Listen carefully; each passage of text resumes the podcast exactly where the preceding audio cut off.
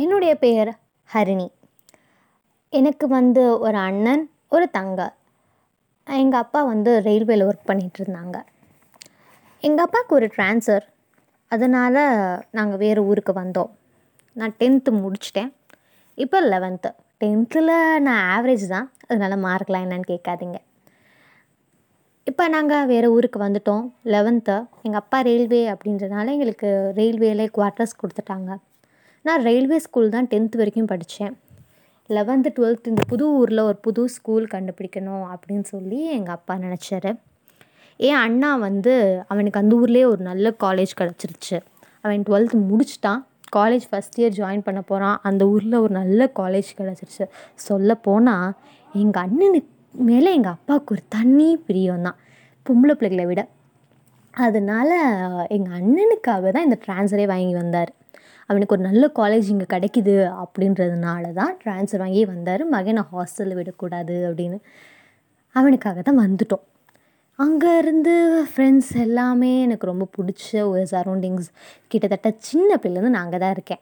அதனால fifth ஸ்டாண்டர்ட்லேருந்து tenth வரைக்கும் நாங்கள் தான் படித்தேன் எனக்கு ரொம்ப ரொம்ப பிடிச்ச ஒரு ஸ்கூல் அந்த ஸ்கூல் இவனுக்காக இங்கே வந்துட்டோம். புது ஸ்கூல் எப்படி இருக்கும்? தெரியாது. எனக்கும் என் தங்கச்சிக்கும் ஒரே ஸ்கூல் போட போகிறாங்களா அதுவும் தெரியாது. ஆனால் என் அண்ணன் செட்டில் என் அண்ணனுக்கும் செம்ம ஹாப்பி ஐயோ ஹாஸ்டலா நம்மளே துணி துவைக்கணுமே. ஐயோ நம்மளே எல்லா வேலையும் பார்க்கணுமே.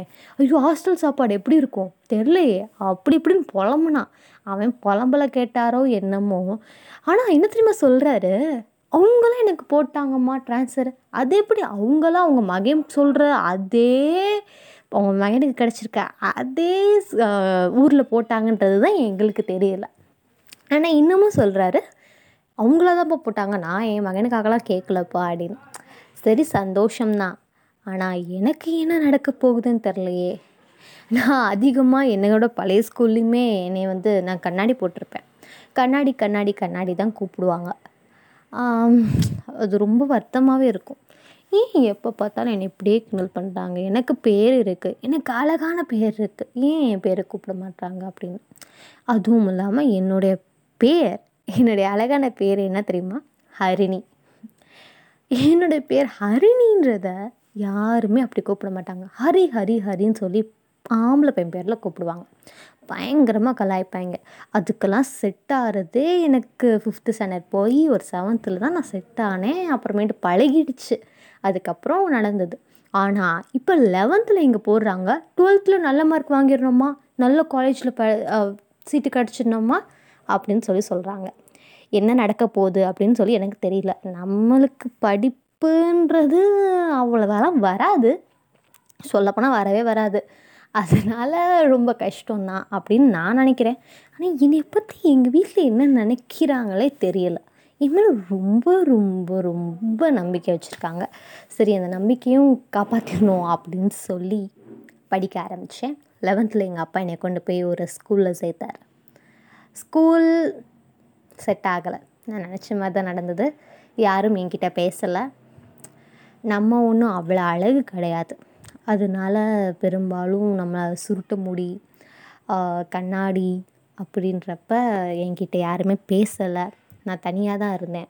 தனியாக இருக்கிறது தான் ரொம்ப ரொம்ப மிகப்பெரிய கொடுமை அப்படின்னு நான் நினைப்பேன். அதனால நான் யாரையுமே தனியாக விட மாட்டேன். ஆனால் என்னையே எல்லாருமே தனியாக விட்டுருவாங்க. தனியாகவே தான் இருந்தேன். அந்த ஸ்கூலில் போய் எனக்கு செட்டே ஆகலை.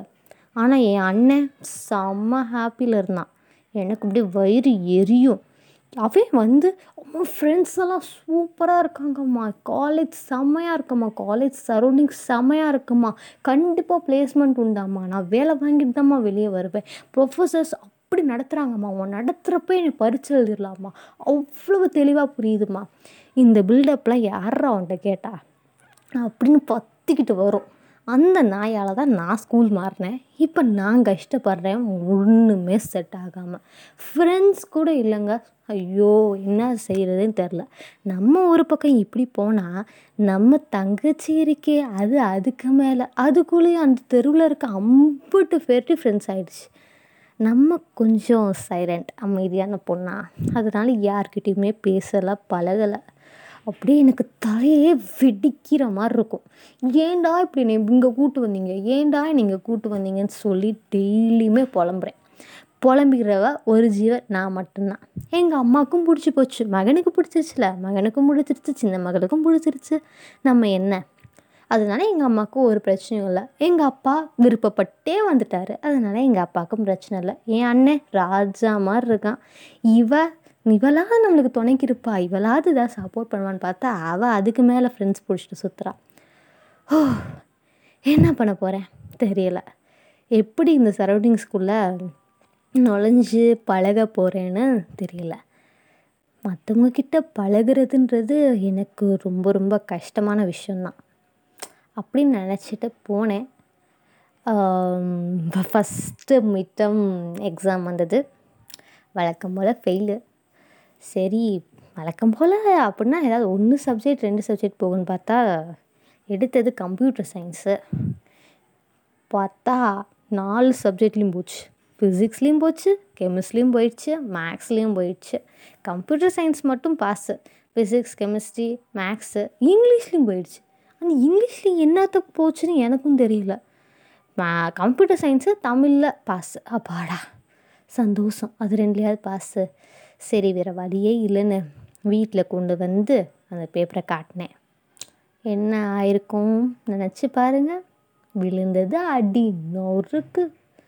உனக்கு அக்கறை இல்லை உனக்கு அது இல்லை உனக்கு அது இது இல்லை. ஒரு டிகிரியை வாங்கு டிகிரியை வாங்கினதுக்கப்புறம் நாங்கள் உன்னை கல்யாணம் பண்ணி வச்சுடுறோம். ஒரு டிகிரி தானே கேட்குறோம் உங்ககிட்ட நாங்கள் உங்ககிட்ட வேறு ஏதாவது கேட்டோமா?